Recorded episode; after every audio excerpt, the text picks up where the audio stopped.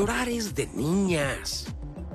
Llorar es de débiles. ¿Qué piensas cuando ves a alguien llorar? ¿Tu opinión es la misma si el que llora es un hombre o una mujer? ¿Cuántas veces nos han dicho que no debemos llorar? Que llorar es un signo de fragilidad, que siempre debemos mostrarnos fuertes. Pero, ¿qué tanto esta idea es verdad? Llorar es parte de la naturaleza humana. A través del llanto expresamos nuestro sentir ante determinadas situaciones, desde la tristeza por la muerte de un ser querido hasta la extrema felicidad que nos da la llegada de una anhelada buena noticia. Pero, ¿qué pasa cuando en nuestro contexto no se nos permite llorar? ¿Cómo nos puede afectar no llorar? ¿Qué pasa con las emociones que no se pueden desahogar? En verdad, ¿llorar es de débiles o de valientes? Quédate con nosotros y reflexionemos juntos.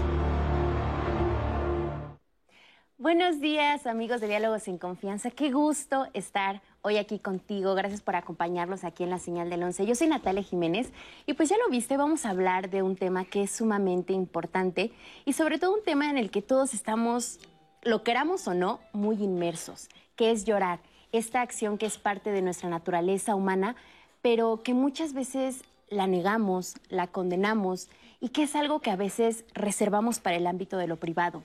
Lloramos, pero lo hacemos en la poca compañía o nula compañía de las personas y difícilmente es algo que hablemos con nuestra familia, con nuestros amigos. ¿Alguna vez tú lo has platicado o alguna vez te has dado esa libertad de llorar con todas tus ganas en frente de tus amigos o de tu familia? Vamos a platicar por qué existen estas ideas que nos hacen ver tan mal al llanto. También vamos a hablar del género, porque no es lo mismo o no son las mismas ideas que existen cuando vemos llorar a un hombre que cuando vemos llorar a una mujer desde los niños, desde la crianza, los hombres les enseñamos a los niños que para ser hombres no tienen que llorar, no tienen que expresar sus emociones. Y a las niñas se les permite, e incluso se dice que es algo que es parte de lo femenino, que es parte de ser mujer, el poder llorar y el darse esa oportunidad. ¿Qué pasa cuando lo negamos? ¿Cuáles son los beneficios que obtenemos cuando abrazamos el llanto y cuando dejamos que nuestras emociones se liberen? Sobre todo esto vamos a platicar hoy aquí en Diálogos en Confianza. Quiero darle la bienvenida y saludo con mucho gusto a nuestras compañeras intérpretes de lengua de señas mexicana. En este momento en pantalla ve a Istiel Caneda que estará alternando a lo largo de la transmisión con Lía Vadillo. Y como siempre es un gusto y un placer compartir esta conversación con mi compañera Anaí Vázquez. Anaí, ¿cómo estás? ¿Qué tal, Natalia? Pues buenos días buenos días también a la audiencia por allá en casa. Claro que sí, Ani. Pues vamos a presentar hoy, mm, mire, tenemos un panel de lujo, estamos de mantel largo porque vamos a construir una conversación bien bonita, empática y que vamos a tener muchísimas herramientas. En primer lugar, saludo con mucho gusto a Víctor Fernández McGregor. Él es maestro en terapia familiar sistémica y terapeuta de pareja, secretario de Movimiento de Hombres por Relaciones Equitativas y Sin Violencia. Víctor, qué placer tenerte para platicar cómo les va a los hombres en este tema. Gracias, es un tema de mucha riqueza para nosotros. Claro que sí. También saludo con mucho gusto a Vivian Bulhosen Elías. Ella es psicoterapeuta de desarrollo humano. Vivian, bienvenida. Un gusto estar aquí contigo. Igualmente, Natalia, mil gracias por la invitación. Y finalmente le damos la bienvenida esta mañana en Diálogos en Confianza a Patricia Valladares. Ella es doctora en psicología e investigadora de género de la FES Iztacala UNAM y también es escritora. Patricia, ¿qué tema el que vamos a tratar hoy? Sí, nos vamos a divertir muchísimo, ya verán que vamos a llorar y a reír al mismo tiempo, así es que va a ser un placer. Está bueno. Y a lo largo del programa les vamos a compartir esos tips que ya aquí detrás de cámaras platicamos de qué hacemos nosotros cuando queremos darnos esa oportunidad, esa liberación de lágrimas. Y para entrar de lleno en materia, vamos a ver el testimonio de Carlo Mendoza. Él es un hombre que nos cuenta cuál ha sido la relación a lo largo de su vida que ha tenido con el llanto, desde cómo se lo enseñaron a su familia y cómo lo ha llevado en el resto de su vida. Veámoslo y lo comentamos. Provengo de una familia en donde sí hubo represión. Siempre he sido una persona muy sensible emocionalmente desde mi niñez y en la adolescencia y hasta la fecha todavía, ¿no? Porque yo en mi niñez escuché frases como que los niños no lloran. Había a veces golpes físicos por parte de mi papá, mi mamá. Y la frase era también clásica, ¿no? Cállate o te pego más no recuerdo bien este, las enfermedades, pero dejaba de ir a la escuela, me la pasaba en la cama, sin entender realmente lo que me pasaba. Y no dudo que esas enfermedades reales o psicosomáticas eran en gran parte por eso, por esa represión que yo tenía, que no tenía ni siquiera una válvula de escape para poder desahogarme y ya ni siquiera poder reclamar o poder decir, eh, no solo a mis papás, sino a, a nadie, lo que yo sentía o por lo que yo estaba pasando, ¿no? Porque pues llegué a creer incluso que era malo. O sea, de algún modo yo expresaba mi sentir, eh, tal vez pues no, definitivamente no de la manera correcta, pero me hice un adolescente agresivo, grosero, huraño, y ese es otro punto, pues eh, me hice una, un, un adolescente muy callado, reservado, inseguro, acomplejado. Obviamente que como muchas veces sí traía los sentimientos a flor de piel, pues sufría en silencio, lloraba a solas, a nadie le contaba lo que a mí me pasaba. Esa fue otra parte que determinó mucho mi vida de ahí en adelante. Porque aunque tuviera problemas, conflictos, enfermedades, cosas que me hacían sufrir, no las comunicaba con nadie. Porque, por ejemplo, cuando yo bebía, tomaba y me emborrachaba, pero lo sentía yo como un desahogo, me desinhibía, cosa que no podía hacer si no tenía, eh, si no consumía la sustancia. Hasta que finalmente, pues eh, me hizo crisis la adicción al alcohol y fue como en esa crisis tuve oportunidad de pedir ayuda, de aceptar orientación, apoyo y de ahí en adelante todo cambió para mí, no solo por la cuestión de la adicción al alcohol, sino también los sentimientos, ¿no? Mi vida emocional tomó un rumbo diferente. Yo digo que para bien. Muchísimas gracias a Carlos por compartirnos este testimonio porque sin duda alguna nos da muchos puntos de análisis y seguramente muchas de las personas que nos ven ahora en casa se identifican. Quiero rescatar ideas que él nos dice. En primer lugar nos menciona la palabra represión, cómo él no encontraba esta válvula de escape, cómo en su etapa de adolescencia él ahora reconoce que era agresivo, que era huraño, que se retraía y cómo en la etapa adulta incluso llegó a desarrollar un problema con el alcohol. Es un testimonio que nos va a dar mucho de hablar y sobre todo cuando hablamos en cuestión de los hombres, en la cuestión de género. Pero empecemos por la generalidad, por eh, como seres humanos, ¿por qué no lloramos? ¿Qué nos impide llorar si ya lo vimos, es parte de la naturaleza? Pues muchas veces, por ejemplo, basándome en este testimonio, son las creencias. Las creencias, la forma en la que te educan, el se debe o no.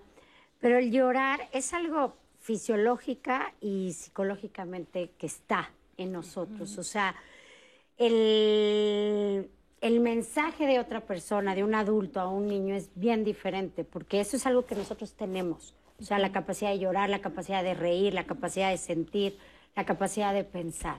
Entonces, cuando alguien reprime esa emoción, casi siempre es por una creencia o por la manera en la que te educaron desde el mensaje, ¿no? Los hombres no lloran, no debes de llorar. Y en una cultura muy latinoamericana donde esa imagen del hombre de fortaleza, no me gusta utilizar la palabra machista porque no creo que sea una generalidad, pero se daba mucho, ¿no? El hombre no llora porque tienes que ser más fuerte, porque tienes que ser más... Y sí, a la mujer se le permite. Y como tú lo decías al principio del programa, desde niñas hasta cuando lloran te dicen, ahí está llorando, pues es mujer. ¿No? O sea, es como, es mujer, o sea, es algo sumamente natural, es, es obvio. Y cuando tanto te lo reprimen, efectivamente, por ejemplo, aquí lo que me llama mucho la atención es cuando está hablando del, de su adicción al alcohol. Y cuando tú platicas en grupos y estás en grupos de, de con alcoholismo, alguna farmacodependencia, o sea, casi siempre es eso, ¿no? Es tomo, consumo y todo para no sentir. Entonces, el no sentir no significa sientes, pero no manifiestes la emoción. Y eso es bien duro porque creces con eso y se te desarrollan un montón de cosas y un montón de historia personal solamente por reprimir una emoción. Claro, y a lo largo del programa lo vamos a platicar todas estas afectaciones que, como dices, tiene el no permitirnos llorar. Vamos a ir a una pausa, pero antes quiero que a todas las personas que nos están acompañando ahorita en las redes sociales, contéstenos la pregunta, ¿cuál es su relación con el llanto? ¿Se permiten llorar? Vamos a ver lo que ya nos han dicho hasta ahorita, Anaí. Llorar está muy estigmatizado, nos dice Nat Tomás Telles en la transmisión de Facebook. Acuérdense que también estamos en Twitter y en YouTube. Llorar está muy estigmatizado y en muchas ocasiones por las mujeres hacia los hombres. He escuchado comentarios donde dicen, si algo odio y no soporto, es a un hombre llorón. Nos, nos escriben a través de Facebook.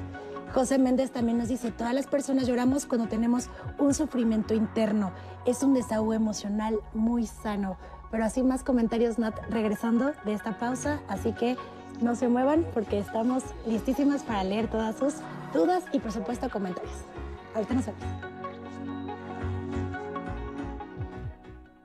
La leyenda de las lágrimas de Osiris relata el descuido de la cocinera de un faraón cuenta que en cierta ocasión dejó expuesta la masa de las tortas de cereales que más le gustaban a su señor, pero ese día llovió copiosamente y la masa se empapó. Ante tanta humedad, la cocinera agregó cerveza a la masa para fortalecerla antes de hornearla.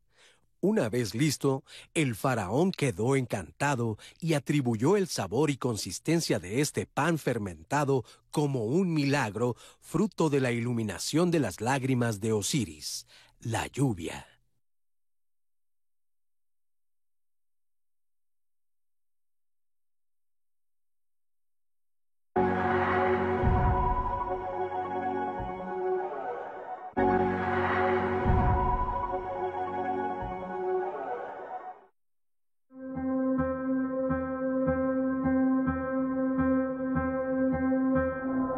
Frente a los demás no es debilidad. Significa que tenemos la capacidad de reconocer nuestras emociones y darle su lugar.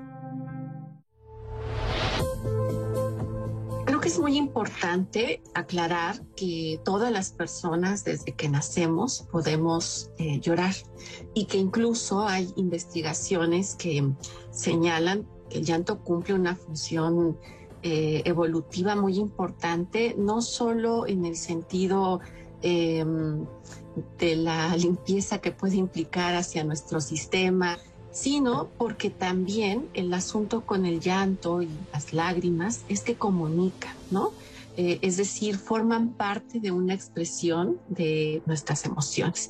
¿Cuál es el problema o lo que sorprende a propósito de hablar del género? Pues el hecho de que precisamente en el marco de una serie de prescripciones y de expectativas sobre cómo tendrían que ser eh, hombres y mujeres, el llanto y cualquier expresión asociada, como es el llanto, a un tema de debilidad o pensado como algo que externa vulnerabilidad en las personas, ha sido particularmente castigado eh, y estigmatizado en el caso de los varones. En el caso de las mujeres pareciera que incluso se asume como algo natural o inherente a su condición humana. ¿Qué pasa con los varones?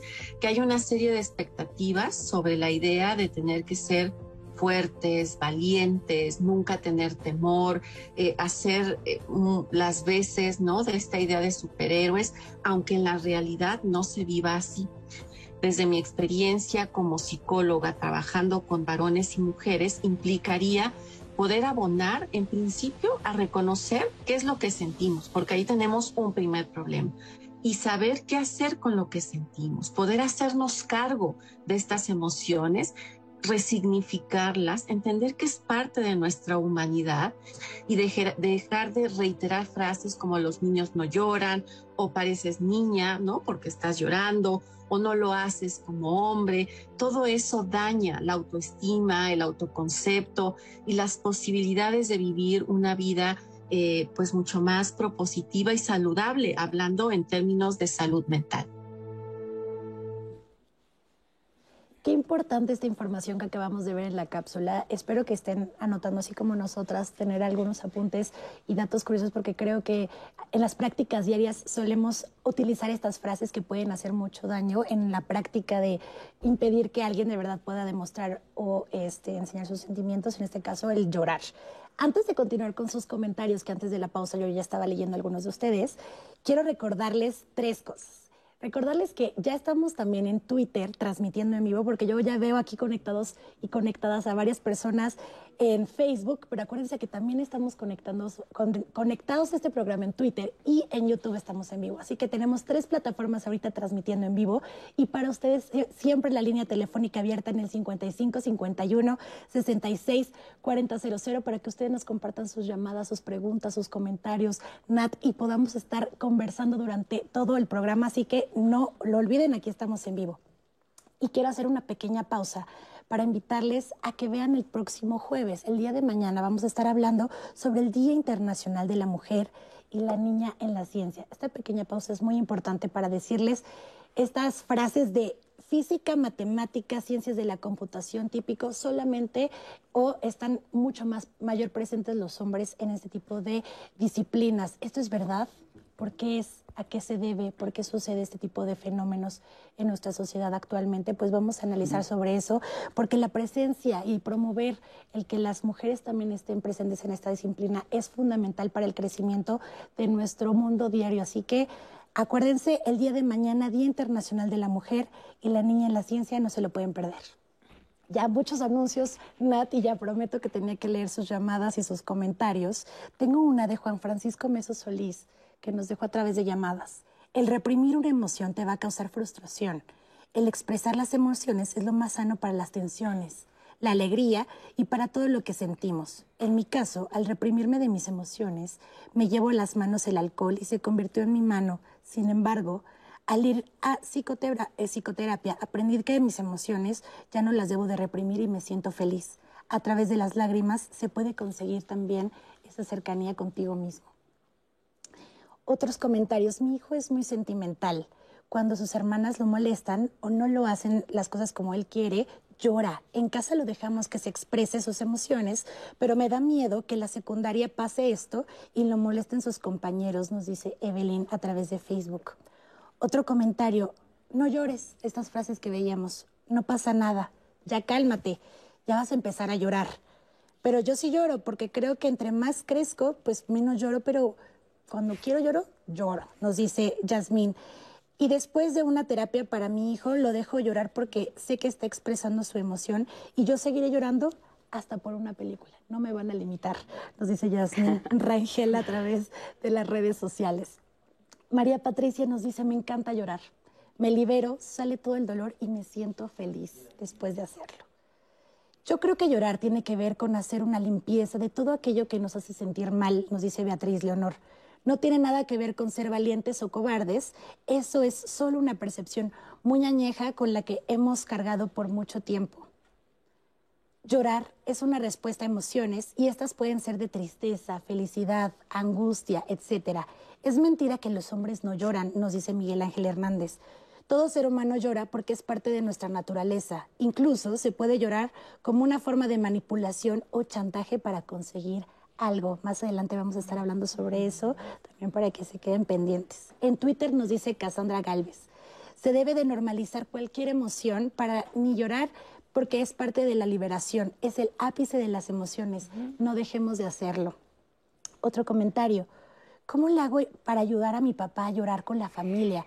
Me he enterado que llora con los amigos por la familia o sus vivencias y decepciones, pero en casa se porta muy duro y rígido, Nat, que es lo que estábamos platicando en la cápsula y también previo a la pausa. Uno más, de Glory Marzán. Eh, dice, a mí me sirve mucho para entender este sentimiento, este programa, pues yo en mi vida adulta, en mis trabajos, de pronto me da a veces esa sensación cuando tengo alguna frustración y me da pena que me vean llorar en público, especialmente en el trabajo. Quisiera saber por qué me dan estas crisis o estos momentos de querer llorar.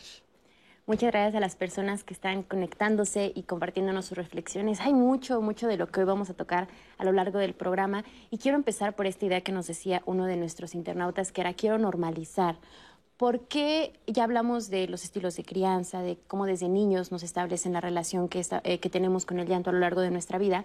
Pero sí es muy cierto que impera esta idea de que llorar es un signo de debilidad y que por ende no debemos permitirnos sentir y por supuesto expresar estas emociones.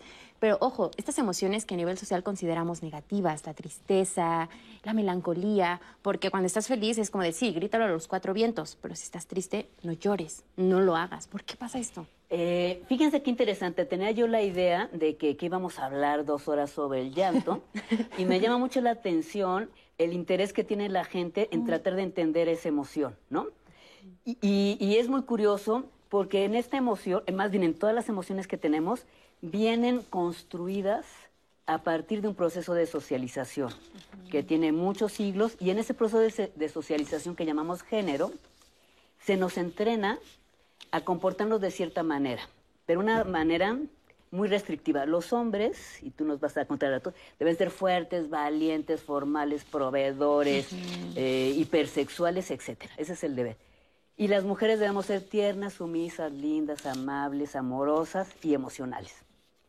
Después de no sé cuántos, más de 150 años de analizar el fenómeno, hemos entendido que esta forma de comportarnos no es normal ni es natural, incluso es contrapuesta, porque es como negar la humanidad.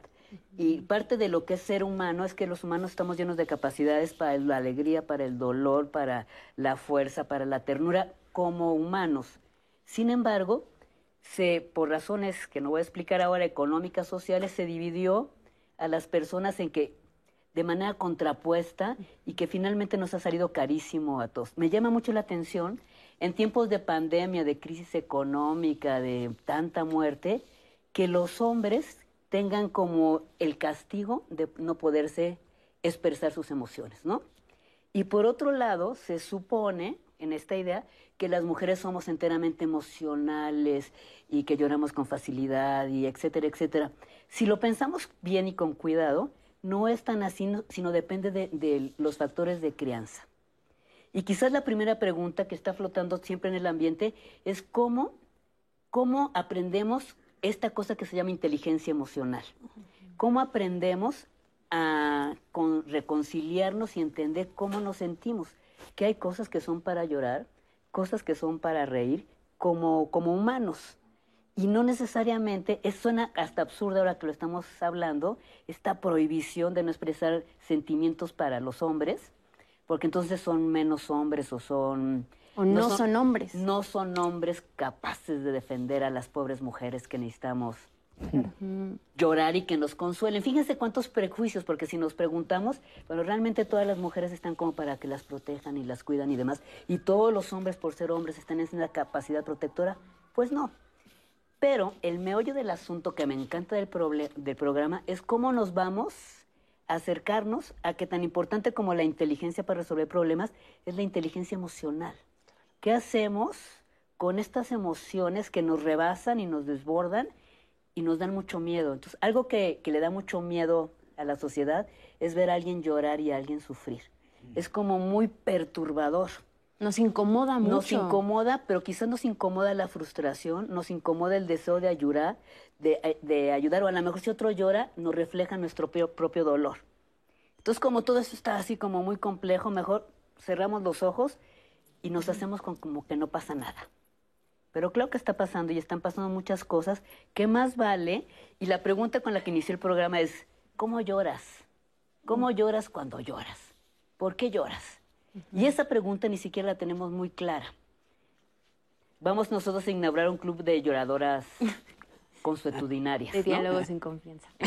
de lloradoras en confianza. ¿Por qué alguien llora cuando ve una imagen maravillosa de la naturaleza, por ejemplo, o una guerra donde alguien hay mucho sufrimiento. Y claro que uno quiere llorar. Todos sentimos dolor, pero ¿por qué no lo podemos expresar?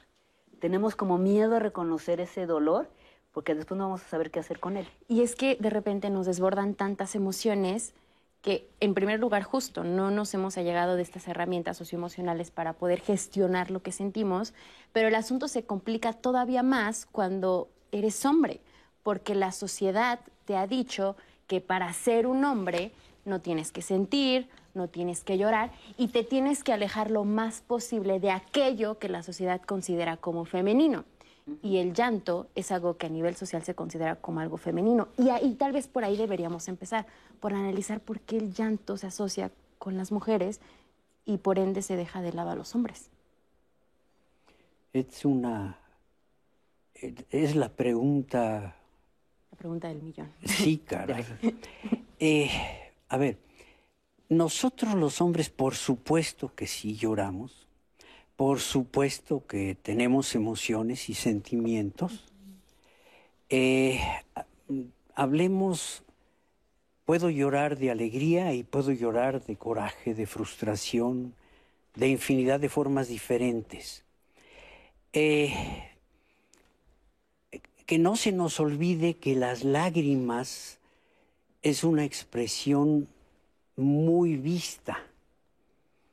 Yo como hombre lo que no quiero es que me vean frágil, vulnerable, eh, femenino, entre otras cosas. ¿sí? O sea, es algo que tengo que seguir jugando con pues, los roles que, entre comillas, me corresponden. Entonces, eh,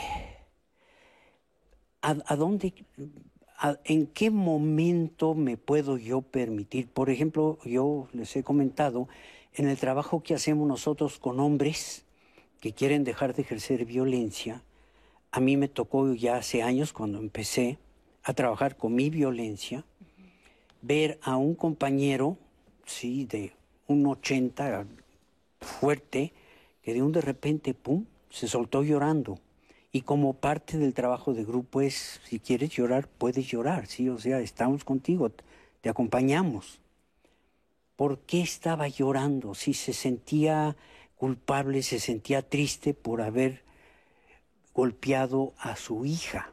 Me acuerdo, todavía lo tengo muy presente y se me hace un nudo en la garganta. Y fue la primera vez que yo vi a un hombre macho ¿eh? que se soltaba eh, que se daba este regalo y para los demás hombres en sobriedad además, sí, o sea, y eh, a través de los años me ha tocado en más de una ocasión en donde un hombre se suelta llorando por algo que escuchó que otro hombre está compartiendo y a veces he tenido, hemos llegado a tener, he llegado a tener en algún grupo dos hombres llorando y alguno con una o dos lagrimitas, sí, o sea, todavía y es interesante, comentaba, ahorita que estamos trabajando a través de, no presencial, lloran menos los hombres. ¿Por qué? Porque se levantan del espacio o cambian. Sí, cuando estás en grupo y estás viendo a las demás personas, claro que ves cómo físicamente empiezas. Ahora, lo que sí creo que es muy importante, hoy lo habíamos comentado, platicar es para nosotros los hombres el beneficio que tiene, los beneficios que tiene el poder llorar, trabajar con nuestras emociones y nuestros sentimientos.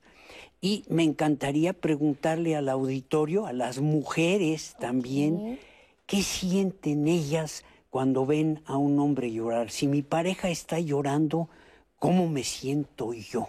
No me vas a creer, Víctor, pero justo tengo, hay una ya lo respondí en Facebook eso, que sí, o sea, mencionaba justo Campo Andrea, mi novio llora mucho, nos cuenta, es muy sentimental y a veces me siento mal de verlo así y me dan ganas de llorar, pero a mí en mi casa se me inculcó que si lloras es porque ves novelas, que eres una persona débil y que todos se volarán de ti.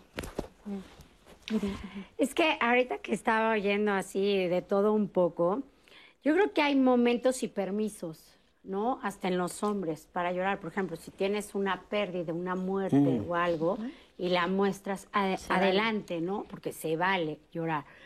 Pero aquí, por ejemplo, y el mensaje que dijo antes de, hablar de, de, debilidad y fortalezas es, a mí no sé qué hacer, me siento muy mal de que llore tanto. La pregunta es ahí, en vez de sentirte mal y quererlo, porque luego viene una emoción de salvar ahí, decirle, ¿para qué lloras tanto? ¿Qué sientes al llorar? ¿Cómo te sientes desahogándote? Etcétera. Hay un montón de circunstancias en la vida que te pueden hacer llorar. Pero lo que me llama mucho la atención aquí es la fortaleza y la debilidad. Y muchas veces asociamos una emoción a fortaleza o debilidad, cuando la fortaleza y debilidad se mide más en la capacidad que tienes de responder ante una situación vivida. Entonces, el llorar no tiene ninguna connotación de fortaleza o debilidad, como la risa, como esto. La fortaleza y la debilidad se mide en la capacidad que tú tienes de resolver una circunstancia que estás viviendo en tu vida, tu capacidad de resiliencia, tu capacidad de afrontarlo, de vivirte, ¿no? Y si aún después de toda esa acción que estás llevando, muestras tu emocionalidad y manejas correctamente tu emocionalidad, o sea, el, si estoy en una persona, estoy perdiendo algo a alguien que quería mucho, hasta el corazón sangra, ¿no? El llorar tanto te permite hasta fisiológicamente liberar algo más. Entonces, aquí es bien importante, es decir, en dónde y bajo qué circunstancia se le permite a un hombre o a una mujer llorar, o sea, si a la mujer es en todos los espacios, al hombre no, como le decía Víctor, ¿no? En los grupos de apoyo se muestran más.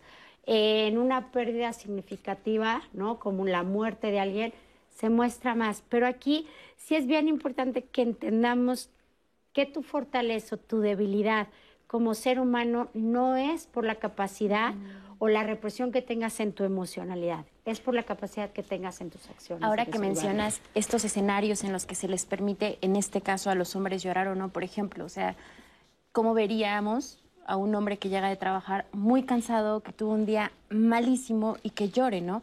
Esta pregunta que tú hacías de, al público, es, es, bien cierto, porque pensándolo, a ver, las mujeres que nos están viendo, ¿cómo percibirían tener una pareja que llora? Probablemente se van a cachar en que piensen, híjola, tal vez no me encantaría, porque entonces no es tan fuerte como yo lo pensaba.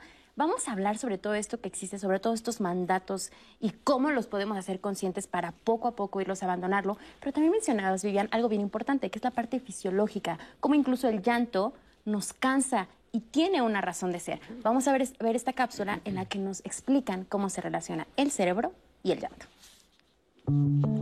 El llanto es una de las emociones básicas del cerebro y tiene la capacidad de incrementar el metabolismo. ¿Qué significa esto? Se consume más glucosa y oxígeno durante el llanto. Esto implica necesariamente que cuando lloramos nos cansamos más y entonces nos tranquilizamos.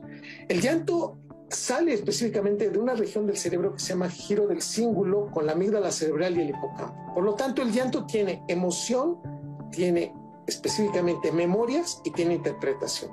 Depende mucho de la connotación, no es lo mismo llorar solo que llorar acompañado. Y por otro lado, el procesamiento es que cuando lo hacemos acompañados, inmediatamente el cerebro también de la otra persona libera una hormona maravillosa que se llama oxitocina. La oxitocina nos hace empatar. Hay algunas diferencias anatómicas que influyen en estas, digamos, fisiología de expresión del llanto. Las mujeres en especial tienen mayor comunicación de dos hemisferios cerebrales por un mayor tamaño en la estructura que se llama cuerpo calloso. Este cuerpo calloso es 30% más grande en las mujeres. Entonces, mayor comunicación interhemisférica con un centro que está identificando más las emociones. Ellas, en particular, desde el punto de vista neurológico, identifican mejor el llanto y, por supuesto, empatan más rápido. El llanto, entonces, tranquiliza, cansa y genera placer al final. Somos una especie entonces que utiliza el llanto para sociabilizar, pero también tiene una proclividad muy importante para tranquilizarnos. Si lloráramos más, seríamos mejores seres humanos, porque otorgaríamos esta condición de mensaje a través de una emoción que se entiende en cualquier cultura. Gracias por esta información. ¿Qué, ¿Qué, tan importante es entender también a nivel cerebral qué es lo que pasa? Nos dicen, acelera el metabolismo, nos cansamos y nos tranquilizamos. La oxitocina para que el que nos vea llorar sienta empatía por nosotros. Y me encanta esta frase que menciona al final Calixto, si lloráramos más, seríamos mejores humanos, seríamos humanos en la totalidad de la palabra. Y volviendo a esta parte del género de los hombres, qué importante es decirle a la audiencia cómo ir cambiando este chip que prevalece. Pero fíjate, es muy interesante porque ahorita nos estamos eh, restringiendo a analizar el fenómeno del llanto. El meollo del asunto es que a los niños y a las niñas cuando nacen, a las niñas se les estimula a expresar emociones. Se cae, ay, pobre de ti, preciosa, la papá ajá. suave. Y entonces llora, sí, sí, llora. Entonces esa niña va a aprender a expresar emociones, pero básicamente la emoción del llanto y del dolor y de cuídame. Eh, para ella va a ser natural expresar esa emoción. El problema con los varones es que es absolutamente lo contrario. Se, se- por la misma acción se caen, se les rompe su juguete favorito. Tú no lloras, tú eres hombre, los hombres no lloran, etc. Aguántese, ¿no? Aguántate. El meollo del asunto es la palabra aguántate. Restringe tu emoción porque un hombre es un hombre, porque no expresa emociones. Y estamos hablando de la emoción dolor, llanto, pero es la misma emoción de amor, la misma emoción de dolor, donde los hombres no pueden expresar, la única emoción que tienen permitido expresar es la emoción de la ira y de la violencia. Entonces, cambian el dolor que siento por mi pérdida del juguete o de que mi mamá se fue para expresar enojo. Eh, ahí es el meollo de donde perdemos como seres humanos, porque ellos van a expresar cotidianamente enojo y rabia y las mujeres van a expresar dolor y debilidad. Y es que Ahí es donde se hace la mancuerna que va a producir mucho dolor para las personas, porque los hombres tendrían tener- que tener todo el derecho de llorar, etcétera, etcétera, y las mujeres de fortalecerse y aprender habilidades. Llorar está muy bien y limpia y sana pero también llevado al exceso a alguien que es un mar de lágrimas del mar, como diría López Velarde, también es alguien que no está pudiendo controlar todas esas emociones de dolor. Y si mucho me apresuran, la pregunta es, ¿qué hay atrás del dolor? ¿Por qué lloro cuando lloro? Y a lo mejor lloro no porque se me cayó un juguete o por no sé qué, porque hay algo que me está perturbando muchísimo. Y ahí es donde tendría que entrar a indagar mis propias emociones y cómo aprendí en- dentro de la familia otra vez a cómo se expresan emociones, ¿no? Y es que entonces a este niño al que no le permitiste expresar, al que no le permitiste gestionar ni reconocer las emociones como huma- humanas y como parte de su vida, se convierte entonces en un adulto que, como dices, de alguna forma tiene que sacar esa emoción. constreñido. Exacto. Y, y es que es, es- es tan interesante este fenómeno y me parece súper importante ponerlo sobre la mesa porque entonces, ¿por qué en los hombres hay tanta depresión? ¿Por qué en los hombres las tasas de suicidio consumado son tan altas? Porque evidentemente todo viene desde adentro, desde las emociones que no se han permitido sentir. Y, y esto, por ejemplo, de saber que los hombres son los que más se, sui- me- se suicidan, me parece un fenómeno que debemos poner sobre la mesa. Y también la violencia, o sea, Y el alcoholismo. exacto. Algo de lo que hemos visto que es muy impactante es esta sensación como hombre de dolor y de coraje precisamente por no poder expresar nuestras emociones y nuestros sentimientos. También es muy profundo. Me siento coartado, me siento castrado. ¿Sí? Cuando hay un espacio, como han platicado ahorita, en donde se permita que nosotros los hombres nos expresemos de formas diferentes, que es harto complejo, ¿sí? No está permitido, desgraciadamente. Bueno, si te vas a un antro después de algunos Si te vas a alcoholes... Garibaldi, tú dime si no Sí, lloran a bueno, mares.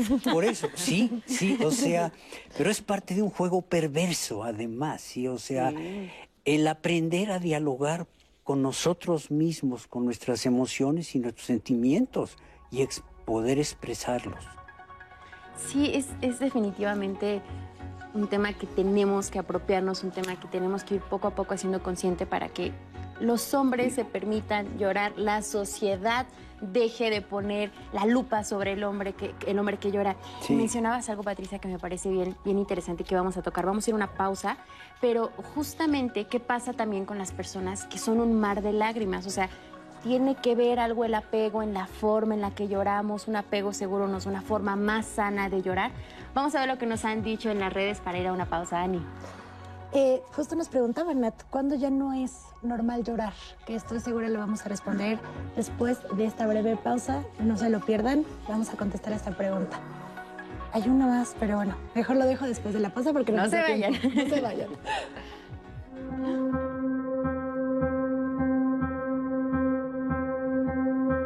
Llorar es parte de la naturaleza humana. Hay veces que simplemente queremos llorar y desahogar con lágrimas nuestro dolor. Evita juzgarte y juzgar a los demás por llorar.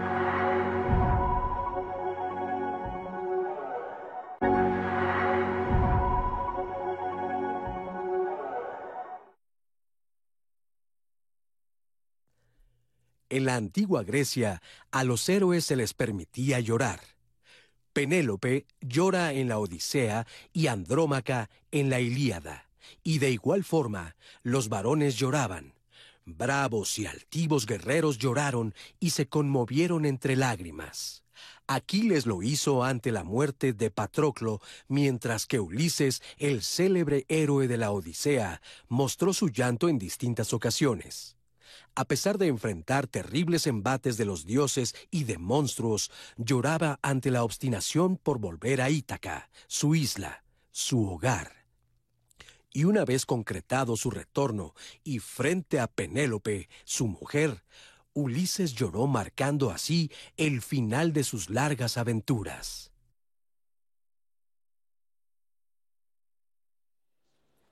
Ya estamos de regreso a su programa Diálogos sin Confianza y antes de leer los testimonios que ya les prometí antes de la pausa, quiero invitarles a que se conecten el siguiente miércoles.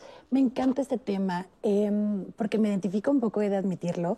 Eh, he escuchado mucho la frase, es mejor malo por conocido que bueno por conocer. ¿Ustedes han escuchado esa frase en alguna de las conversaciones? Eh, me parece muy interesante porque los seres humanos nos enfrentamos a cambios constantemente, pero no siempre estamos preparados para ello porque muchas veces no son cambios o decisiones que nosotros o nosotras tomamos, sino que suceden en la vida. Y a pesar de ello, tenemos como esta constante resistencia de no al cambio. Entonces vamos a estar hablando sobre eso, sobre herramientas de cómo eh, estar trabajando con respecto a esta nueva etapa de vida, estos nuevos momentos o cosas que nos enfrentamos en la constancia, que usted y yo sabemos que pues ahorita cambios hemos tenido bastante durante estos dos años, incluyendo la pandemia, así que no se pueden perder el programa del siguiente miércoles resistencia al cambio. Los esperamos.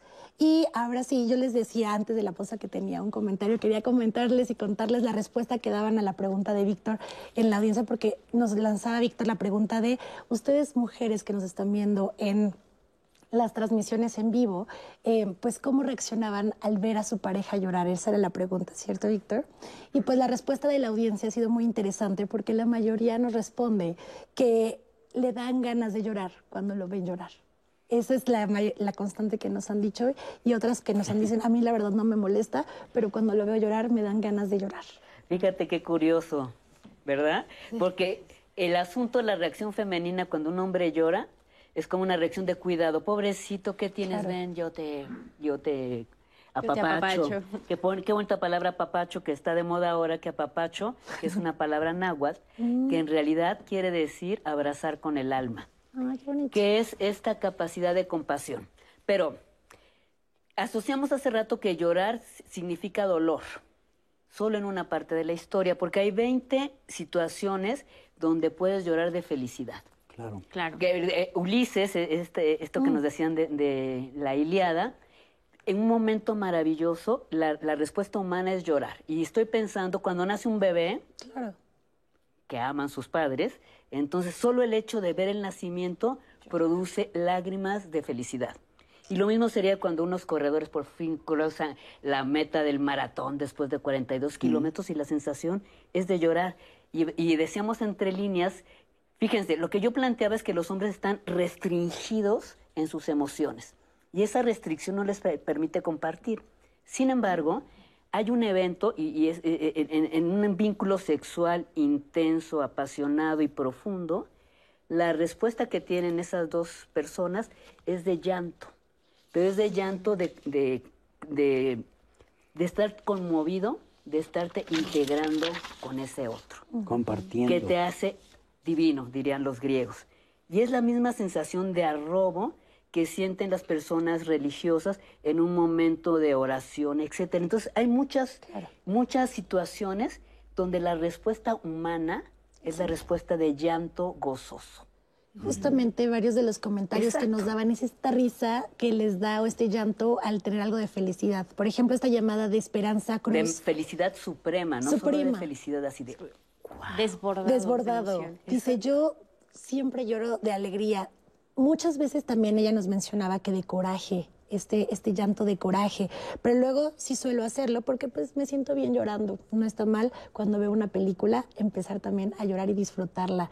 Nos dice Esperanza. Voy a aprovechar para leer algunos de los comentarios porque quiero decirles, Nat, que hemos tenido mucha eh, actividad en redes sociales y mucha conversación. Así que lo dejo en la mesa para que lo empecemos a abordar ahorita con, con ustedes en la conversación. Eusebio nos dice, la risa y el optimismo exagerado es mucho peor, ya que oculta una profunda depresión que puede llevar en ocasiones al suicidio. Llorar también puede ser positivo, como estar siempre feliz y siempre mostrar un lado fuerte puede ser negativo, nos dice Eusebio, Suárez a través de Twitter. Em, no, mamá, siempre me dice, llora cuando me muera o por algo que de verdad valga la pena, me dice mi hijo. Siento que minimiza siempre mi dolor como si no valiera la pena cuando lloro por algo. Y como consecuencia yo he crecido siendo eh, con el llanto, que el llanto es una debilidad. Trato de no llorar, pero pues lloro porque pues la verdad es que me siento mal o soy una persona sensible. Sin embargo, ahora me cuesta, me causa conflicto porque creo que esto es algo malo, que es lo que tengo que hacer. Entonces quiero llorar, pero no lo hago ya más. Eh, tengo una hija que no le gusta llorar, es muy dura y dice que es debilidad. Ella no expresa sus emociones positivas, es muy negativa y dura, nos escriben a través de Twitter. A veces se requiere mucho valor para demostrar una debilidad, entonces llorar vale la pena. Nos han adiestrado a reprimir mucho de nuestros sentimientos y sus manifestaciones. Así evitamos abrazar, reír, besar, llorar. He llorado por muchas cosas. Lo cierto es que después de hacerlo se siente una liberación. Lloré al nacer porque me espantó la vida. Lloré al caer y lastimarme. Lloré por decepción. Lloré cuando vi la majestuosidad y la belleza de las lagunas de Montebello y cuando escuché en el Doppler los latidos del corazón de mi nieto que no podía dejar de escuchar. Lloré cuando murió mi padre y lloré al reconocer que mi pareja me dejó de amar. Lloré, llorar es necesario, libera, apacigua el alma y sosiega la razón. Qué, bonito, qué, bonito, qué, bonito comentario. Este es de María del Carmen Esquivel Cárdenas a través de Facebook.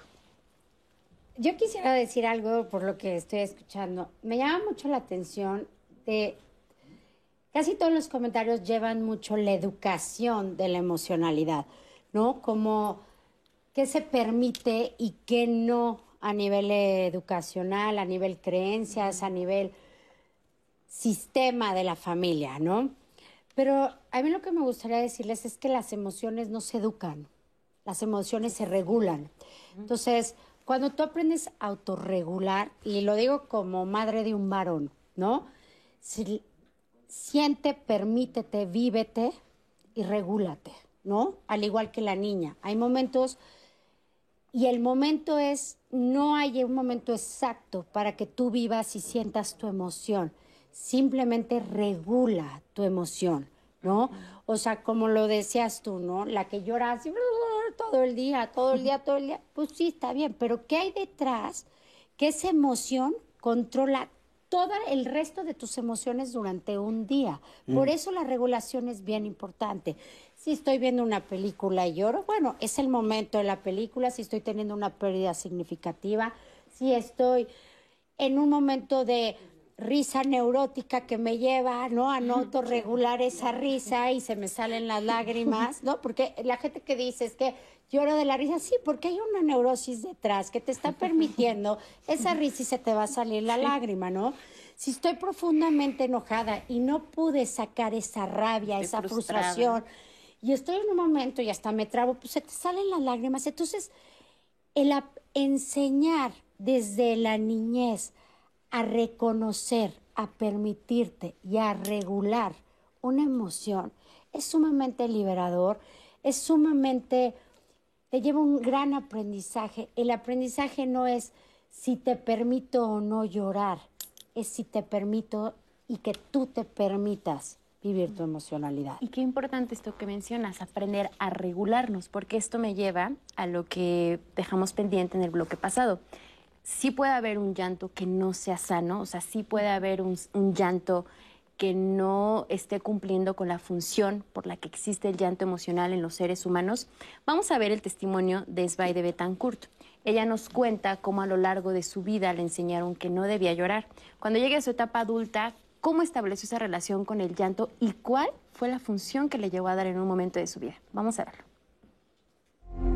Recuerdo mucho que mm, mi papá no le gustaba que lloráramos. Nos encontraba llorando por alguna situación y se nos quedaba viendo como, ¿qué estás haciendo? ¿Estás llorando? Y uno con el, llanto reprimido de... Pero obviamente también mi mamá, ¿no? Desde muy chiquita era como esa parte de, es que eres chillona, es que todo el tiempo desde chiquita llorabas mucho. Ya después creces y en la adolescencia pues ahí se va haciendo esa barrera de, pues no debo llorar, no tengo por qué llorar, o sea, era como un síntoma de debilidad o de que estaba mal visto, ¿no? Y, y después, obviamente, vas creciendo con muchas, con, con, con, muchas capas para que no, pues para no mostrarte, ¿no? Pues obviamente esto repercute en, en mis relaciones, ¿no?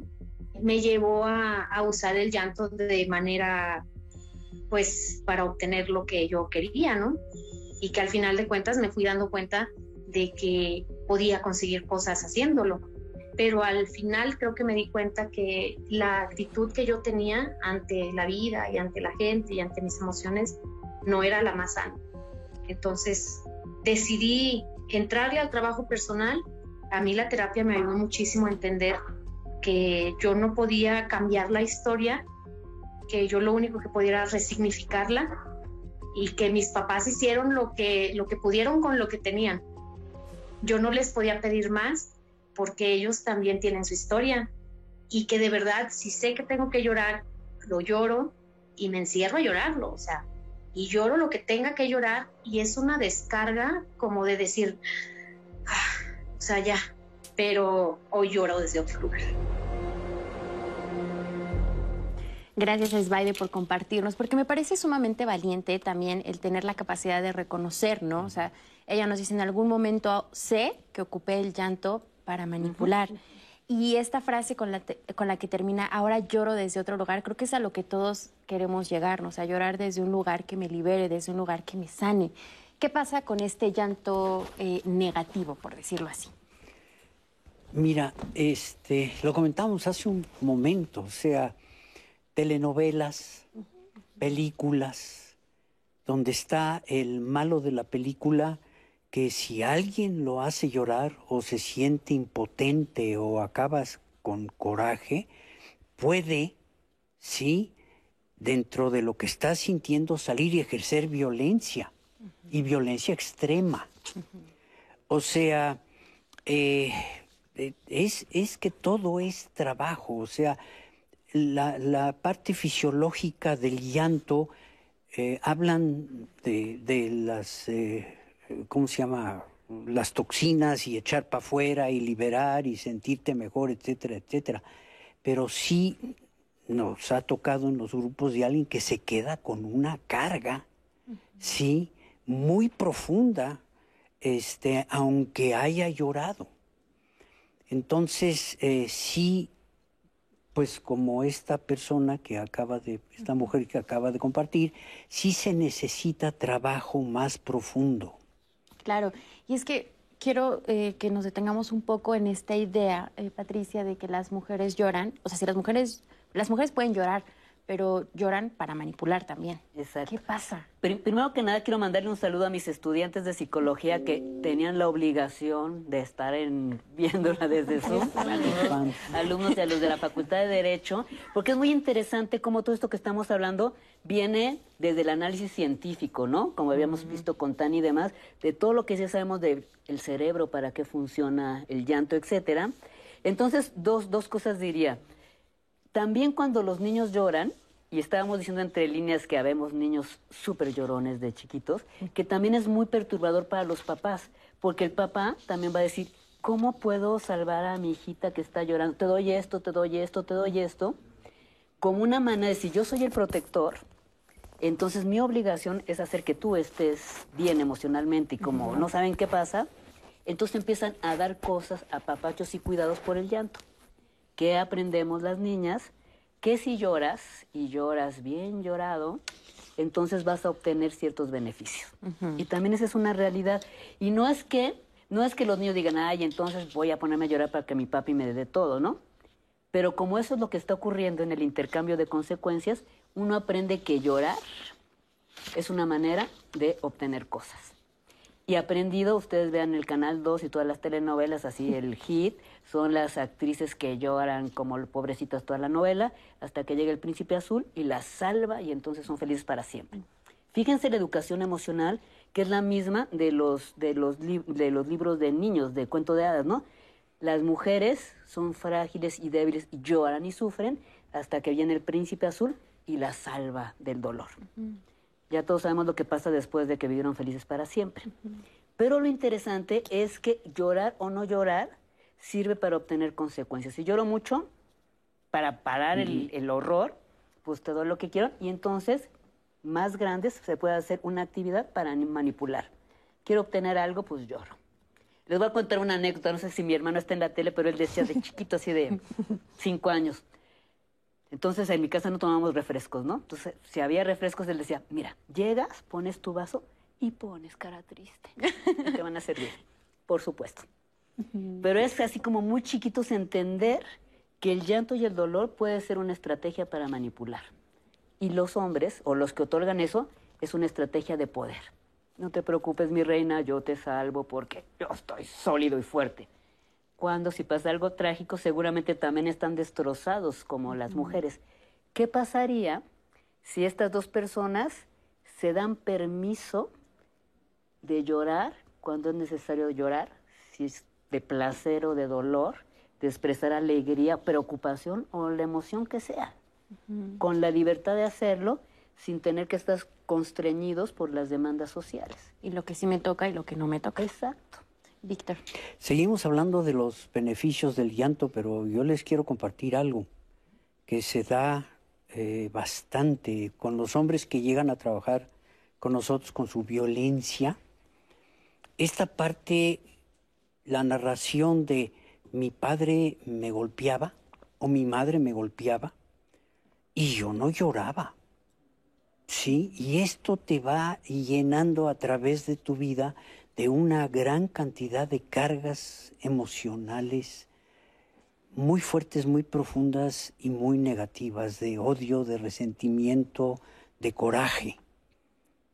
El no llorar también, ¿sí? Pero era, eh, eh, eh, es, es una parte de, igual, yo no puedo demostrar, porque también tiene que ver con el poder, ojo, sí, con la autoridad y con el control.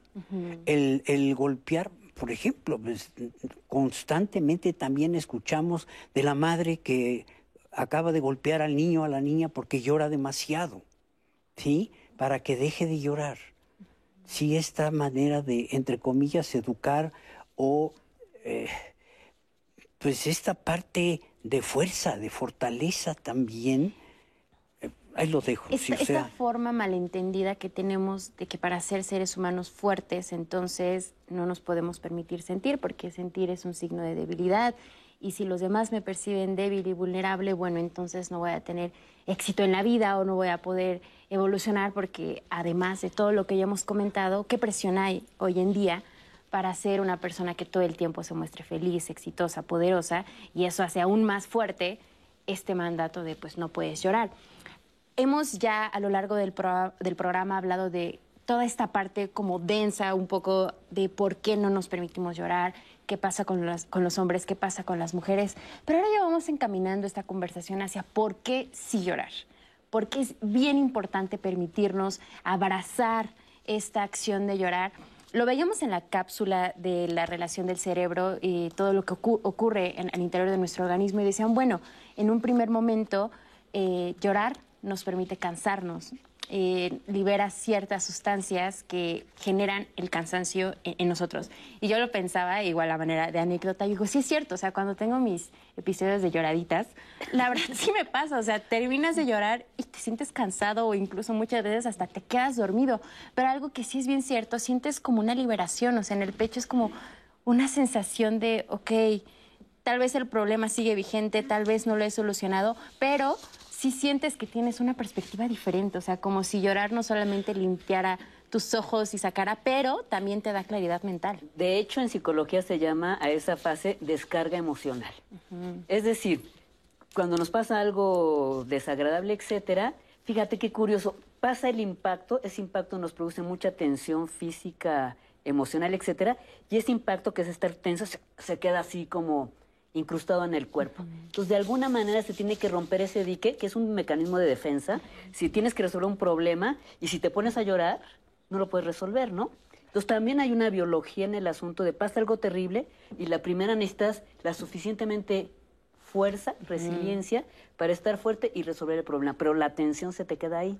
Entonces, de alguna manera tienes que descargar esa tensión biológica y una manera de descargarla, fíjense, en esta descarga emocional, puede ser gritar, insultar, etcétera, Golpear. golpear, Romper platos. romper platos, etcétera, y la otra ¡buah! es estallar en llanto. Y lo que pasa con el llanto, que lo que estamos haciendo es respirando y tanto respirar, etcétera, y llorar, ¡fum! nos libera esa carga. Y. No quiere decir que hayamos resuelto nada, simplemente descargamos nuestra emoción y de esa descarga lo que nos obliga, fíjense qué maravilloso también es la bio- biología cerebral, te cansas, te duermes. Y si duermes y ya descargaste, estás en posibilidad de pensar mejor. Y entonces ya descansa y dices, bueno, ok, ¿qué hay que hacer? El problema es cuando esta intensidad de respuestas desborda la capacidad racional del sujeto, ¿no? O sea, te pones a llorar, llorar, llorar, y siete días llorando, pues se vuelve, en vez de una habilidad de descarga, una, dijiste hace rato, una respuesta neurótica que va a impedir accionar, ¿no? Depresión. O si se vuelve una respuesta violenta, estos hombres que dices que cargan represiones 30 años, que están furiosísimos con la vida, qué casualidad que descargan esa furia contra las mujeres o contra los niños. O contra otros hombres, ojo. Pero esa le sale más carita. Depende. Entonces, porque hay una reciprocidad, ¿no? Entonces uno descarga su violencia, su dolor contra quien puede que esté en un estado de vulnerabilidad. Si el vulnerable se hace que estás instalada en el llanto, que te no te permite accionar, otra vez es- tienes una bomba en las relaciones entre los humanos, ¿no? ¿Qué quiero decir? Que las mujeres tendrían que aprender a controlar su emotividad también para que esta emotividad no las desborde y no las permiten funcionar. Y los queridos compañeros tendrían que pensar maneras mucho más creativas y decentes de canalizar su emoción destructiva, que no sea contra los más vulnerables. Vamos a ir a una pausa, nos quedan un, un minutito, pero ya en el último bloque justamente vamos a hablar de cómo regularnos, cuáles son las herramientas de las que nos podemos valer para ir cambiando estos mandatos, para poder ejercer nuestro llanto y que realmente cumpla la función que tiene, pero también vamos a reflexionar, ya hablamos de una parte que es liberador, nos da claridad mental, qué pasa a nivel social, cuál es la función evolutiva que sí la tiene el llanto, que es generar empatía, generar puentes de comunicación con nuestros semejantes y Vamos a ver, antes de ir a esta pausa, lo que ustedes nos han compartido en redes sociales, Dani. Una llamada de Alicia que nos dice, si es de valientes llorar, es de valientes demostrar lo que yo estoy sintiendo. Se debe tener la valentía porque quiero llorar, nos dice Alicia a través de llamadas. Una pregunta que nos piden que sea anónima. Mi hija cuando discute con su novio llora, pero su novio le dice, ya vas a empezar como Magdalena. En este caso, ¿qué puede responder mi hija a su novio? Quiero que se queden con esta pregunta los especialistas y como dice Nat, regresando de la pausa vamos a responderla. Así que no se muevan porque tenemos más preguntas como esta.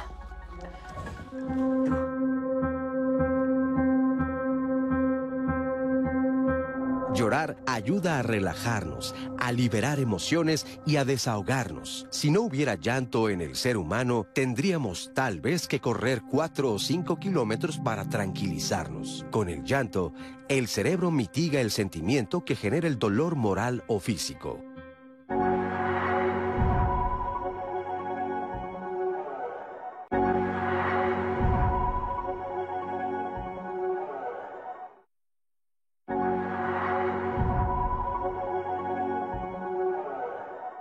El llorar es algo fisiológica y psicológicamente que está en nosotros. La capacidad de llorar, la capacidad de reír, la capacidad de sentir, la capacidad de pensar. Entonces, cuando alguien reprime esa emoción, casi siempre es por una creencia. No me gusta utilizar la palabra machista porque no creo que sea una generalidad, pero se daba mucho, ¿no? El hombre no llora porque tienes que ser más fuerte, porque tienes que ser más... Y sí, a la mujer se le permite. Desde niñas hasta cuando lloran te dicen, ahí está llorando, pues es mujer, ¿no? O sea, es como, es mujer, o sea, es algo sumamente natural, es, es obvio. Todas las emociones que tenemos vienen construidas a partir de un proceso de socialización. Y en ese proceso de, de socialización que llamamos género, se nos entrena a comportarnos de cierta manera. Los hombres, y tú nos vas a contar a todos, deben ser fuertes, valientes, formales, proveedores, eh, hipersexuales, etc. Y las mujeres debemos ser tiernas, sumisas, lindas, amables, amorosas y emocionales. Hemos entendido que esta forma de comportarnos no es normal ni es natural, incluso es contrapuesta, porque es como negar la humanidad. Algo de lo que hemos visto que es muy impactante es esta sensación como hombre de dolor y de coraje precisamente por no poder expresar nuestras emociones y nuestros sentimientos. No está permitido, desgraciadamente. Bueno, si te vas a un antro, después de algunos si te vas alcoholes. A Garibaldi, tú dime si no Sí, lloran a bueno, mares. Por eso, sí, sí, o sea, pero es parte de un juego perverso. Nosotros los hombres, por supuesto que sí lloramos, por supuesto que tenemos emociones y sentimientos. Puedo llorar de alegría y puedo llorar de coraje, de frustración. Que no se nos olvide que las lágrimas es una expresión muy vista. Lo que no quiero es que me vean frágil, vulnerable, eh, femenino.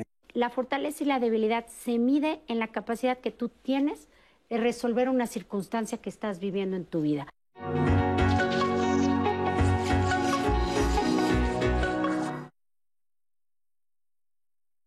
Entre las culturas mesoamericanas se aprecia humildad y un ligero llanto ante la realización de algunos rituales, como en el Chico Mesóchitl o Siete Flor, destinado a ofrendar la siembra.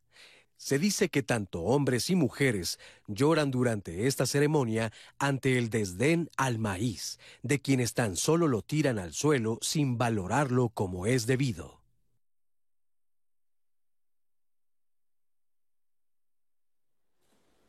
Ya estamos de regreso, gracias por quedarse con nosotros. Estamos en el último bloque y yo antes de la pausa le hacía una pregunta a los especialistas que nos dejaban en llamadas. Mi hija cuando discute con su novio llora, pero su novio le dice, ya vas a empezar como Magdalena. En este caso, ¿qué puede responder mi hija? Mi hijo, digo a, mi no, a su novio y aquí varios de los panelistas ya tenían las respuestas. Vas. Vivian. Sí, o sea, sí, lloro como Magdalena y que si te gusta bien y si no va. Claro. O sea, es que a veces como que era lo que platicaba con Nat, llega un momento en que en la emocionalidad buscas muchísimo la aprobación y la desaprobación de alguien más. Y nadie te tiene que aprobar o no. Claro. O simplemente que esta chica se cheque porque tiene que llorar tanto o porque le permite esto. Y también porque alguien tendrá que decidir si lloras o no lloras, ¿no? Sería como la primera pregunta. Que tiene que ver, ya para terminar, con que el llanto tiene una capacidad maravillosa que es de generar compasión y empatía, que es el antídoto contra la violencia. Fíjate, si un ser humano aprende a ser suficientemente sensible, este chico que se asusta porque la novia llora, si tuviera la sensibilidad de escuchar y entender por qué llora y entender, eso generaría una relación de empatía y de compasión. ¿Qué tiene? Diferente a yo te cuido, sino qué ¿Qué está tienes, pasando? qué está pasando, cómo te puedo acompañar. ¿Cómo podemos este- mejorar cómo como pareja? No, o qué está pasando en esta relación que la chica se la pasa llorando. ¿no? Exacto, yo diría, pues Pero- habría que pensar por qué hay una relación te produce llanto y llanto y llanto, ¿no? Pero también está esta parte, a ver qué opinan de lo que voy a decir, de que él se siente incómodo y quizás hasta se siente culpable porque su pareja está llorando. Y porque no sabe Puede cómo ser. acompañarla, por Así ejemplo, es, no sabe qué hacer. Eh, eh, Sí, son una gran cantidad de preguntas también. sí, o Tomemos, sea, tomemos este ejemplo para escalarlo como a nivel social. A ver, ya hablamos a nivel personal, cómo nos puede beneficiar llorar y llorar desde un buen lugar. Como sociedad, ¿cómo nos beneficiaría que todos Fíjate, yo te voy a lloráramos? algo en lo que estamos trabajando en prevención de la violencia. Nosotros todo el mundo decimos que la violencia contra las mujeres está muy mal, etcétera, etcétera, y todas las campañas de feminicidio, pero no hemos llegado al punto de contactar emocionalmente con el sufrimiento de las víctimas y de sus familiares. Entonces, ¿qué es lo que pasa cuando les pones el micrófono a una chava que se salvó de feminicidio y empieza a contar tu historia, que seguramente es terrible? Si tú escuchas emocionalmente, te conmueves por lo que está sufriendo esa chica. Cuando los agresores oyen lo que producen, el dolor que producen, que es más allá de un asunto físico, entonces se deberían de conmover o deberían de atreverse a romper ese dique para entender que sus actos producen mucho sufrimiento, incluso para el sujeto. Esa capacidad de pasar como de la penalización al reclamo, a la compasión, es lo que nos dice, ah, eso está muy mal para ti, para mí, para todos los seres humanos, tendríamos que cambiar. Entonces, el llanto es una manera de conectarnos emocionalmente con otros, no para manipular, sino para conectar con las emociones del otro. Lo decían, tiene una función evolutiva de comunicación. Y es bien importante porque el llanto, la risa, la tristeza, la preocupación, bueno, infinidad de emociones nos generan mucha libertad emocional. Y ojo, cuando eres libre, consciente de ti, puedes ser consciente del otro. Cuando tú te permites, te haría lo que estabas diciendo como sociedad, cuando yo me hago consciente de lo que yo soy, cuando me permito, cuando me vivo, cuando me respeto, puedo ayudar, y ni siquiera ayudar, ¿eh? está mal la palabra, puedo entender al otro que se viva desde su propio lugar. Y ojo, lo más enamorable en un ser humano es la libertad. Entonces, el permitirte vivírtelo y hace que como sociedad permitas al otro ser, ser, o sea, que entendamos que nosotros no aprobamos y desaprobamos, que cuando somos padres o cuando somos maestros o cuando estamos dentro de algún contexto, podemos formar, criar, ayudar, pero también tenemos que dejar ser. Entonces, el vivir desde la emocionalidad que quieras, vivirte y dejar vivir al otro, es, es maravilloso. Y Empiezas a funcionar como sociedad. Claro, y fíjense que quiero, quiero compartir con ustedes un ejemplo de un país que no es el nuestro. O sea, estamos hablando en este caso de México, pero a nivel mundial el hecho de llorar es algo que ha preocupado a muchos países. Por ejemplo, Japón.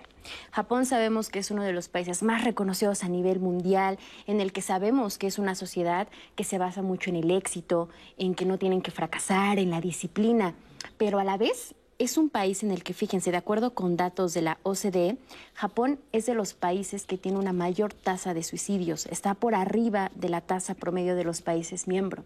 A raíz de esto, se creó recientemente un Ministerio de la Sociedad, es decir, a nivel gubernamental, ya están tratando este tema para ver qué está pasando, por qué los japoneses se sienten solos, cómo pueden cambiar estas dinámicas para poder contrarrestar todo lo negativo que acarrea el sentirse solos. Y a propósito de esto, hay una técnica, hay una terapia, no sé cómo lo podamos definir, que se llama Ruikatsu, que básicamente es buscando lágrimas. Víctor, ¿tú nos puedes platicar más de esto? ¿De qué se trata?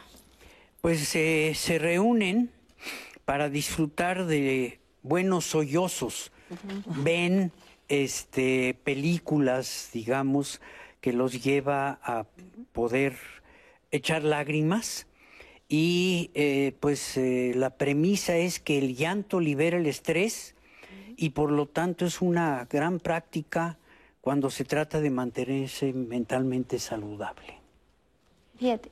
Y justamente yo te diría, porque decíamos al principio del programa que hay gente que le está pasando la peor tragedia de su vida y es incapaz de llorar. Entonces se queda con toda esa emoción. Entonces una técnica muy fácil te metes a buscar las películas más dramáticas del mundo, las pones y automáticamente lo y es aprendizaje vicario se dice elegantemente en psicología pero tú estás viendo el sufrimiento y automáticamente a los tres minutos estás llorando con el protagonista y en realidad lloras por ti pero es como si te dieran un empujoncito para como si hubiera algo que, hay gente no digo quiénes que tienen un playlist de canciones para llorar Sí, o sea, yo se los comentaba fuera del aire. Decía, vamos, a dar nuestros tips. La verdad es que yo sí lo aplico. O sea, cuando estoy muy triste y cuando digo quiero llorar, pues sí me creé una lista de canciones con las que yo sé que me funcionan como ese detonador emocional y que si estoy triste me van a poner y te echas media hora de llanto y dices, bueno, una lloradita y, seguimos. sí, totalmente. Eh, eh, un, un dato nada más, este es un dato. En Estados Unidos, las mujeres lloran en promedio de 3.5 veces, un promedio de 3.5 veces al mes y los hombres un promedio de 1.9 veces al mes más o menos la mitad, ¿no? Y, también, aparte de esa libertad que decías, como que llorar y expresar emociones de tristeza es eh, como patrimonio de los poetas, que se nos permite decir lo que quieras en las canciones y demás, pero este abrir de libertad es el derecho que tenemos todos los seres humanos a llorar porque estamos tristes, preocupados, angustiados, porque queremos salir del encierro. Se vale llorar y llorar sana, sin necesidad de usarlo para manipular a nadie, simplemente como tu derecho. de expresar las emociones que tienes. Y sobre esta técnica que decías de pónganse una película que los haga llorar, Fer Tapia nos tiene una ah. muy buena recomendación. Vamos a verla. Una de las frases más conocidas de nuestro imaginario colectivo es los hombres no lloran. Esta creencia tan extendida es una de las más dañinas a la salud mental y en los últimos años también se ha hecho extensiva a las mujeres mediante un malentendido empoderamiento femenino que cree que debemos de comportarnos como se le había dicho a los hombres que se debían de comportar. bueno, no vienen mal ver estas películas que rompen con nuestras barreras, estigmas, prejuicios y que nos saquen hasta una lagrimita. Arrancamos con Hachiko, un historia que habla sobre la lealtad de un perro hacia su dueño, una que trasciende incluso la tragedia. Aquí hay lágrima garantizada. Si le da pena llorar ante los demás, véala solo o sola. Ahora una película de animación que lejos de ser animada es bastante triste, La tumba de las luciérnagas. Dos hermanos japoneses quedan atrapados entre los bombardeos de la Segunda Guerra Mundial y su sobrevivencia es bastante difícil.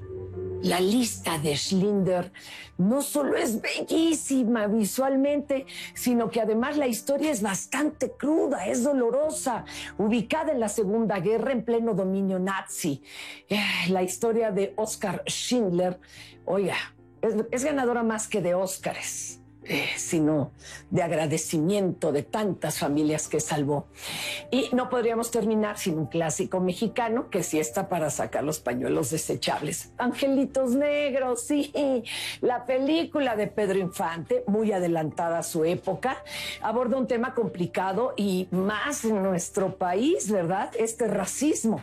Y ya nada más de acordarme de la canción de Pedrito Infante, a mí también se me salen las lágrimas. Se vale llorar. Juntos. Muchas gracias, Fer, por tus recomendaciones, porque las preguntas de la audiencia era una película para que... Pues ya ahí tenemos la cápsula de Fer que nos dieron varias recomendaciones para que hagamos la técnica de película y llorar. Y el pañuelo a un costado. Así que no pueden perderse esa actividad que nos ha pasado aquí a varios del panel.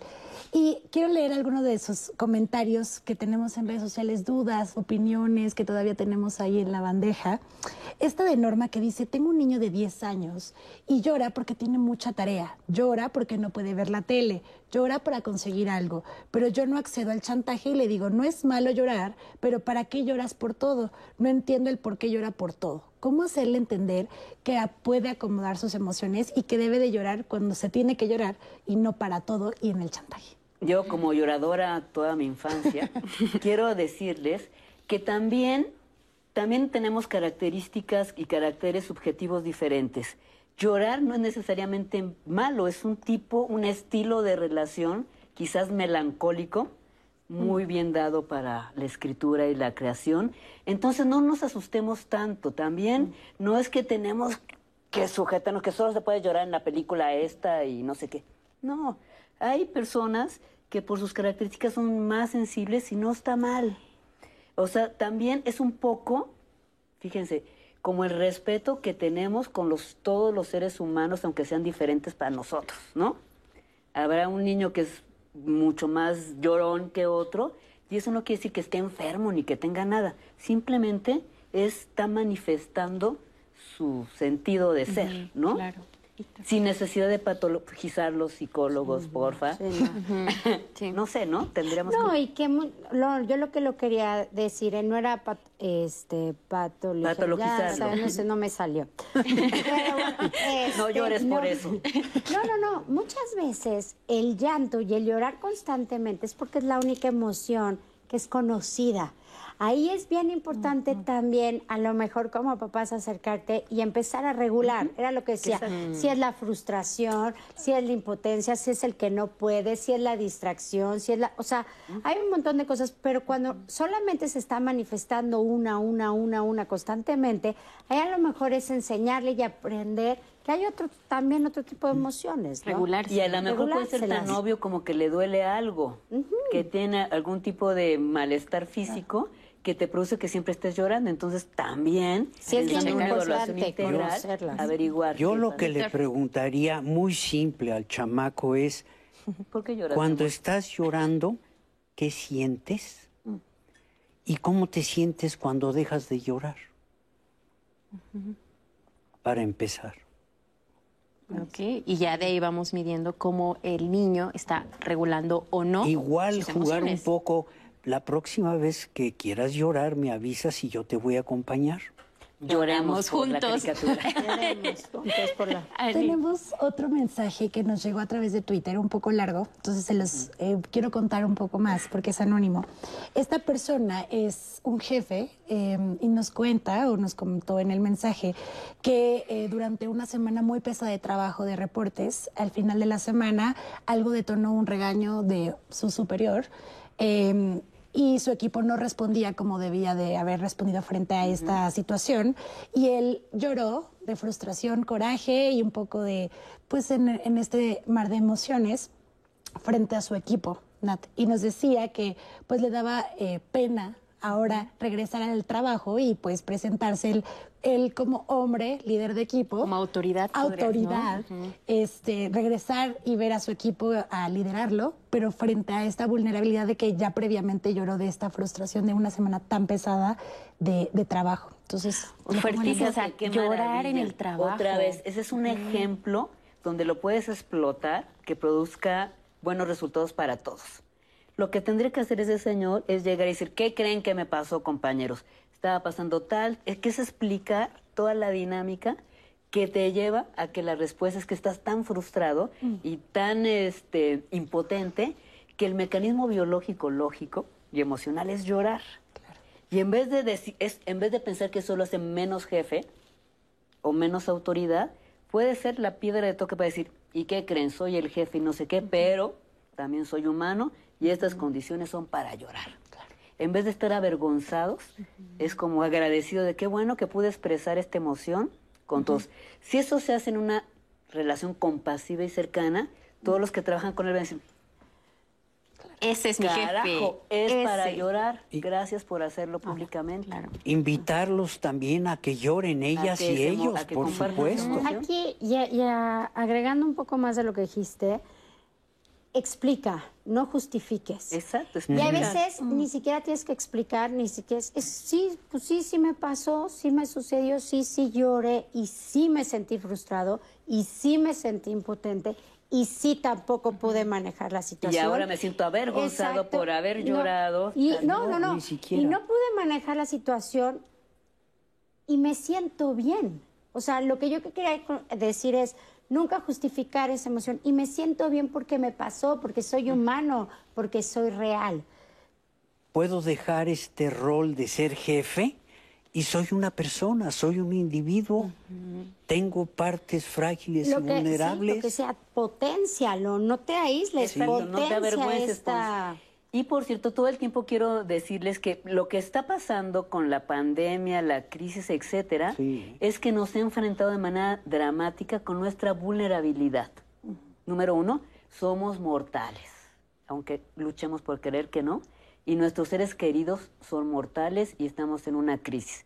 Esa cosa tan terrible nos enfrenta a otra dinámica que es vivir con incertidumbre. Pero esos son los tiempos modernos, eso es lo que estamos viviendo. Y entonces en vez de paralizarnos de dolor y de llanto, tenemos que reconocer que ser vulnerables no es terrible, es nuestra condición. Y eso otra vez nos hermana, decir, todos somos vulnerables, todos sabemos que salimos, ¿qué tal que nos vamos a contagiar de Omicron saliendo de aquí y no sé qué va a pasar? Eso que está pasando ahí, que a todo el mundo se aterroriza, esa es la realidad vivimos en incertidumbre a partir de ahora. Es parte de la experiencia de ser, de ser humano. Nos quedan tres minutos de programa. Qué rápido se ha ido esta conversación y vamos a comenzar. Cada uno nos va a dar una conclusión. Vamos a darles un minutito. Víctor, empiezo contigo. Háblanos de los beneficios de esta catarsis del llanto y de la importancia de conectar, seas hombre o mujer, con tu, con tu sensibilidad. Bueno, rápidamente, tiene un efecto calmante el llorar. Eh, ayuda a recibir apoyo de otras personas, me ayuda a aliviar mi dolor, me mejora mi estado de ánimo también y tiene liberar toxinas, ¿sí?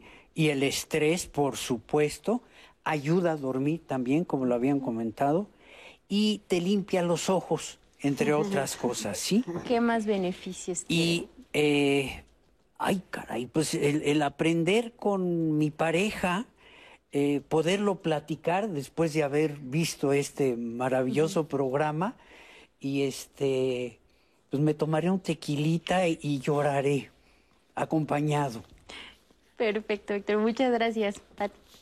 Eh, yo diría, y esto del tequilita me encantó, porque fíjense qué curioso, de las canciones más famosas en nuestro país, la de llorar y llorar, el yo sé bien que estoy afuera, etcétera, etcétera. El Yo José Alfredo. Yo lo que diría que no es necesario los tequilas y el Garibaldi y a José Alfredo todo volumen, sino ejerzamos nuestro derecho a llorar cuando pensemos, lleguemos a la conclusión de que eso es para llorar. Muy bien, Vivian. Pues permitan mostrar sus emociones, permitan encontrar el lugar, el momento, el espacio, con quién. El llorar, el vivirse, el reír, el sentir, es el llorar es, es una emoción más de nosotros mismos. Vívala.